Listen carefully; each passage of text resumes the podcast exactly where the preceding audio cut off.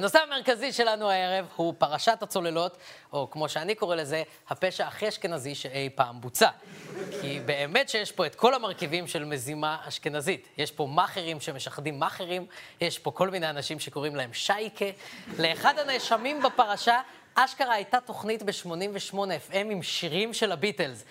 אני חוזר על זה, לאחד הנאשמים בפרשת השחיתות הייתה תוכנית שבועית ברדיו הציבורית ששמה שומעים חיפושיות. זאת לג'יט הפרשה הכי אשכנזית ששמעתי עליה. אני ממש בהלם שהם לא חטפו תימני על הדרך סתם מההרגל.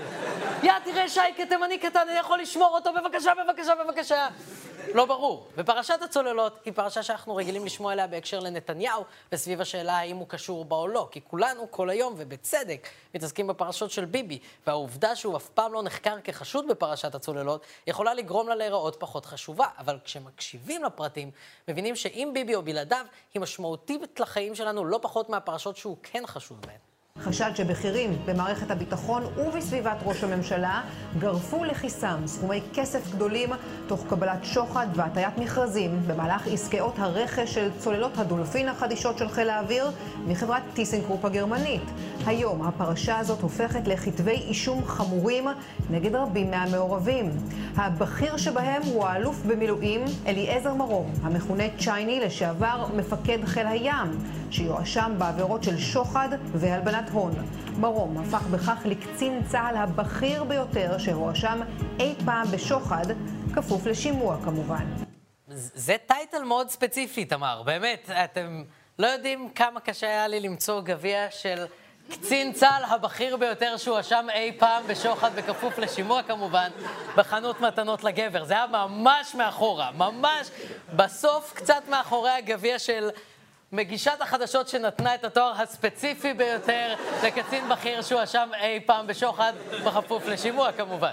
עכשיו תראו, העניין בפרשות שחיתות כאלה הוא שחלק ממה שהופך אותן לאפשריות זה שנשמעות על פניו מאוד משעממות. שוב, כאלה מסורת השחיתות האשכנזית. זה תמיד עם כל מיני מילים כמו הטיית מכרז ורכש, שנועדו לגרום לנו להרגיש שצריך תואר במשפטים כדי להבין בכלל את הפרשה. הסיפור הזה הוא מורכב, מסועף ואפור, וכולל דמויות באמת קטנות מהחיים, אבל עדיין זה סיפור חשוב פיצוצים. והסיפור שלנו מתחיל בשנת אלפיים ותשע התמימה, השנה שבה התחרפנו לראשונה מתופעת גם אנשים לא מושכים שרים יפה. שנה שבה אתר וואלה רכש את השליטה ברשת החברתית מקושרים בתשעה מיליון שקלים. שנה שבה מנכ"ל דואר ישראל אמר שעד סוף השנה לכל אזרח בישראל תהיה תיבת מייל של דואר ישראל. אלפיים ותשע, השנה שבה השיחה הזאת הייתה עוד נחשבת סבירה. אני גר ליד לונדון מיניסטור. שקר על. היה לונדון מיניסטור התפוצץ, היה שם שריפה. יש לו עד גם שיושב פה, אגב. קדימה. היה יפה, הייתי בן שש עשרה, המקום התפוצץ. היה שם שריפה, חבר שלי היה שומר שם, היה שם חנות סקס. באנו, ומה שהקבעים לא עשו, לקחנו. אירוס, נכון? אה, אירוס. יש לי סיפור. היה לי חצי בית מפוצץ דילדו עם שרופים כזה, עם העטיפה, חצי עקומים. ספרי, סרטים, מאוד סטרייטים מצידו, לשמור דילדויים בקרע האומנות. למה? אבל שאלתי מה עשית איתם. מה עשית איתם? מכרתי לבנות מהכיתה. עדיין רכישה יותר מוצלחת מאתר מקושרים, אבל היו זמנים יפים. ובאותה שנה למדינת ישראל היו שלוש צוללות ועוד שתיים בדרך, שכל החמש, לפי פרסומים זרים, יכולות לשאת נשק גרעיני ולתת מכה שנייה במידה והאיראנים או כל אויב אחר ישמידו את ישראל. זאת אסטרטגיה די מבריקה, וגם כנראה הדבר הכי יהודי ששמעתי בכל החיים שלי. נשק גרעיני בשווי מיליארדים שכל המטרה שלו היא לרדוף את האויבים שלנו דרך העולם הבא. עכשיו, הדבר השני הכי יהודי בעולם הוא להבין שאיפה שיש רכש במיליארדים, יש הזדמנות לגזור קופון של מיליונים. אם אני מתווך שעוזר למספנה גרמנית למכור צוללת של מיליארדים לישראל, ועמלת התיווך שלי היא אפילו אחוזים בודדים, אני יכול להפוך למולטי מיליונר וסוף סוף לקנות את אתר מקושרים המתוק.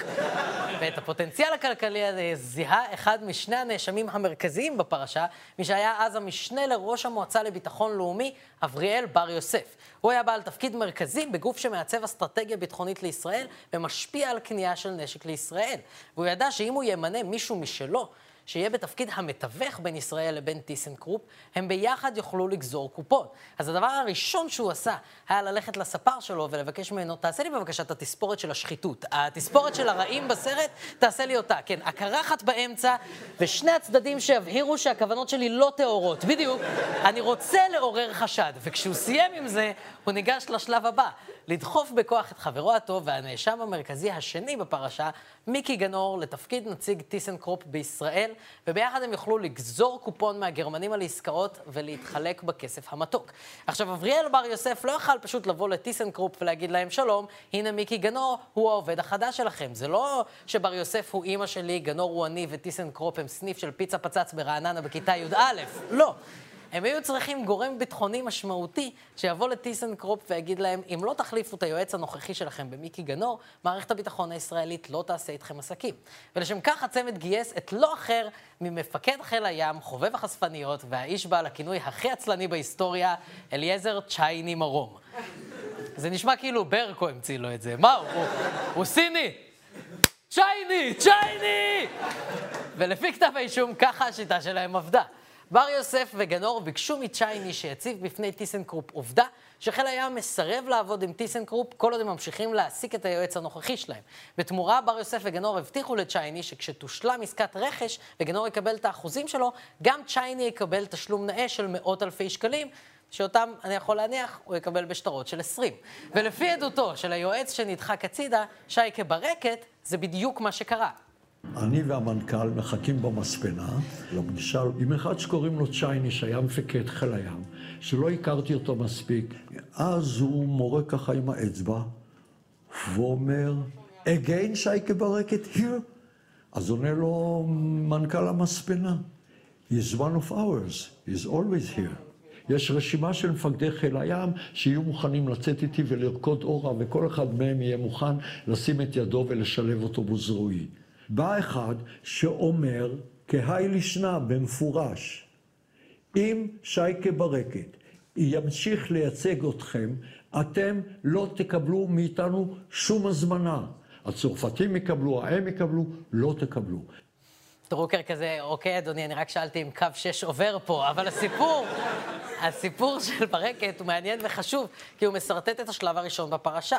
באותו זמן שברקת עזב את טיסנקרופ לבקשת מפקד חיל הים, צ'ייני הציב עוד עובדה ודחף את מיקי גנור לתפקיד, ובכך הבטיח את העמלה שתפרנס את גנור, את צ'ייני ואת אבריאל בר יוסף, שכל מאמציו הקודמים להתיך את הדרדסים לכדי זהב נכשלו כישלון חרוץ. כי הוא נראה כמו גרגמל. עכשיו, מה שקורה, החל מהשלב הזה, זה שמתבצעות כמה עסקאות בין ישראל לטיסנקרופ, שעל כל אחת מהן יש כרגע דרגה שונה של ויכוח בנוגע ללגיטימיות ולצורך בהן. לדוגמה, ב-אלפיים ושתים עשרה ישראל מסכמת מול החברה על רכישת צוללת שישית, מהלך שהתקבל באופן לגיטימי על ידי הקבינט מצד אחד, אבל הכניס למיקי גנור המון כסף. אז האם אנחנו יכולים להיות בטוחים שהאינטרס הישראלי הוא באמת מה שהניע את הרכישה הזאת, ולא האינטרסים של גנור, בר יוסף וצ'ייני? לא יודע. השאלה הזאת היא אפילו מתחדדת יותר כשמדובר בעסקאות שהגיעו לאחר מכן. העסקה הגדולה הבאה התרחשה שנתיים שלוש לאחר מכן. ישראל החליטה לרכוש ארבע ספינות מגן, לכאורה כדי להגן על אסדות הגז החדשות. זה רק תירוץ. תכננו לרכוש מקוריאה, אבל לפתע הכל התהפך. אני זוכר אירוע למשל שבו אני נפגש במקרה בנציג של המל"ל, נציג בכיר של מל"ל, אבריאל בר יוסף. ופוגש אותי. אומר לי, צוקר, אם אתה לא תבטל את המכרז, מערכת היחסים בין הגברת מרקל לבין ראש הממשלה היא עליך. אלוהים אדירים, למה ביבי לא יכול לקחת אחריות על היחסים שלו עם אף אישה בחייו, ואני לא אבין לעולם. טוב, אז ישראל התכוונה לספור, לקנות ספינות הגנה מדרום קוריאה, מה שמטבע הדברים בא רע לגנור ובר יוסף, כי גנור לא מייצג את החברה הדרום-קוריאנית, כלומר, הם לא יכולים לראות מהעסקה שום בלינג בלינג, אלא אם כן אתם מחשיבים את מנכ"ל החברה הדרום-קוריאנית, מר בלינג בלינג, שאותו אפשר בוודאות לראות. אז בר יוסף וגנור הפעילו לחץ על גורמים במשרד הביטחון שיבטלו את המכרז ויקנו ישירות מטיסנקרופ, וזה עבד. ישראל חתמה עם טיסנקרופ וגנור גזר את הקופון. ולפי כתבי האישום אנחנו יודעים היום שהסכום שגנור הכניס עד השלב הזה מכל העסקאות הוא לא פחות מעשרה מיליון יורו. אתם קולטים על איזה סכומים אנחנו מדברים? לצורך העניין ב-אלפיים ותשע יכולתם לקנות בסכום הזה בערך מיליון דילדואים שרופים כזה עם העטיפה חצי עקומים, זה המון כסף. וזה עוד כסף קטן לעומת מה שהם יכלו להרוויח כך אם הפרשה לא הייתה מתפוצצת. כי הייתה גם תוכנית להפריט את המספנה שמתחזקת את הספינות והצוללות של צה"ל ולהעביר את התחזוקה השוטפת שלה לטיסנקרופ, והתבשלה גם עסקה לרכישת צוללות שבע, שמונה ותשע מטיסנקרופ, שזה מטורף. כי אני הייתי צריך לשלוח ארבעה מיילים לבחירים בתאגיד כדי לקבל אישור על הגביע השני הזה שעולה שלושים ותשע תשעים, והאלה פה מוזמינים לי צוללות כאילו זה בלק פריידי. גנור ובר יוסף ניסו להפוך את כל מה שבים לטיסנקרופ. הם אפילו באיזשהו שלב קידמו עסקה ליבוא תימני מתוצרת גרמנית. וכשאנחנו שומעים את זה, זה שוב, וזו תמונה שתרדוף, ואנחנו שומעים את זה, וזה שוב מהדהד את השאלה המהותית שעומדת במרכז הפרשה הזאת. האם כלי שייט, כלי נשק, שיש להם חשיבות אסטרטגית, נקנו מטעמים ענייניים תוך כדי שמאכרים תופסים עליהם טרמפ, או שהסיבה לרכוש אותם מלכתחילה הייתה כדי למלא את הכיסים של המאכרים האלה. ואת זה אני לא יודע לקבוע, אבל אני כן יודע שהם הפעילו לא מעט לחץ על המערכת עד שהעסקאות האלה יצאו לפועל. קודם כל, גנור שכר את שירותיו של עורך דין דוד שמרון, ש... חוץ מזה שהוא בן אדם שבוודאות יש לו בבית מגרד גב מעץ שהוא קיבל מהילדים ליום הולדת, אתם יודעים את זה, הוא גם בן דוד של ביבי והעורך דין שלו. והקרבה הזאת לראש הממשלה אולי עזרה לפתוח דלתות במערכת הביטחון. ביבי טוען שהוא בכלל לא ידע מה בן דוד שלו עושה, מה ששוב מוכיח את מה שאני אומר. הפרשה הכי אשכנזית שאי פעם הייתה. והדרך הנוספת שבה גנור קידם את העסקאות שלו הייתה פשוט שוחד. על פי כתב החשדות, גנור השתמש בראש לשכת נתניהו לשעבר דוד שרן והשר לשעבר מודי זנדברג כדי לקדם את האינטרסים שלו בתוך לשכת ראש הממשלה. שרן קיבל מאה עשרים ותשעה אלף שקלים בשלוש פעימות, התשלום האחרון כשהיה מנהל לשכת נתניהו. מודי זנדברג קיבל מאה ושלושה אלף שקלים, בין היתר בעבור קידום פגישות עם יעל חיימובסקי, מנהל לשכת נתניהו לשעבר, שאינו חשוד. אני מת על זה, הוא מחייך כאילו הוא לא מבין שהוא הנאשם במשפט הזה. הוא כאילו לא קולט באיזה צד הוא של הזכוכית, או כזה, וואי, כמה נאשמים יש שם. טוב, בואו נתחיל, אני השופט. ואגב, אם השם מודי זנדברג נשמע לכם מוכר, אז עליו דיברתי. הוא זה שהגיש במשך עשרים ואחת שנה את התוכנית שומעים חיפושיות ב-שמונים ושמונה אף אם, ובגלל חלקו בפרשת הצוללות, אני יכול רק להניח שהשיר האהוב עליו של הביטלס הוא something, כי הפרשה הזאת היא משהו משהו. אז מודי זנדברג ודוד שרן, שהיו מקורבים לסביבת ראש הממשלה, חשודים שקיבלו שוחד כדי לקבל את, לקדם את העסקאות שהטיבו עם גנור ובר יוסף, וזה מסכם לנו בגדול, בערך, את תיק שלושת אלפים שהוא פרשת הצוללות. ואני רוצה לחזור שנייה לשאלה המהותית בנוגע למוטיבציה מאחורי העסקאות האלה, כי בסוף, שוב, זאת השאלה פה. כי לנו, אזרחי ישראל, בחיים לא תהיה היכולת להחליט ולהבין כמה ואיזה צוללות וספינות ומטוסים וטנקים אנחנו צריכים. כאילו, אני לא מבין בזה. מבחינתי, תביאו את האחים מפחידים, אני יודע. מה שהאחים מפחיד ערבים, תביאו את זה. אין לי מושג. ובגלל שאין לנו מושג, אין לי ברירה אלא להאמין שמי שמקבלים את ההחלטות האלה עושים זאת בצורה הכי טובה שאפשר.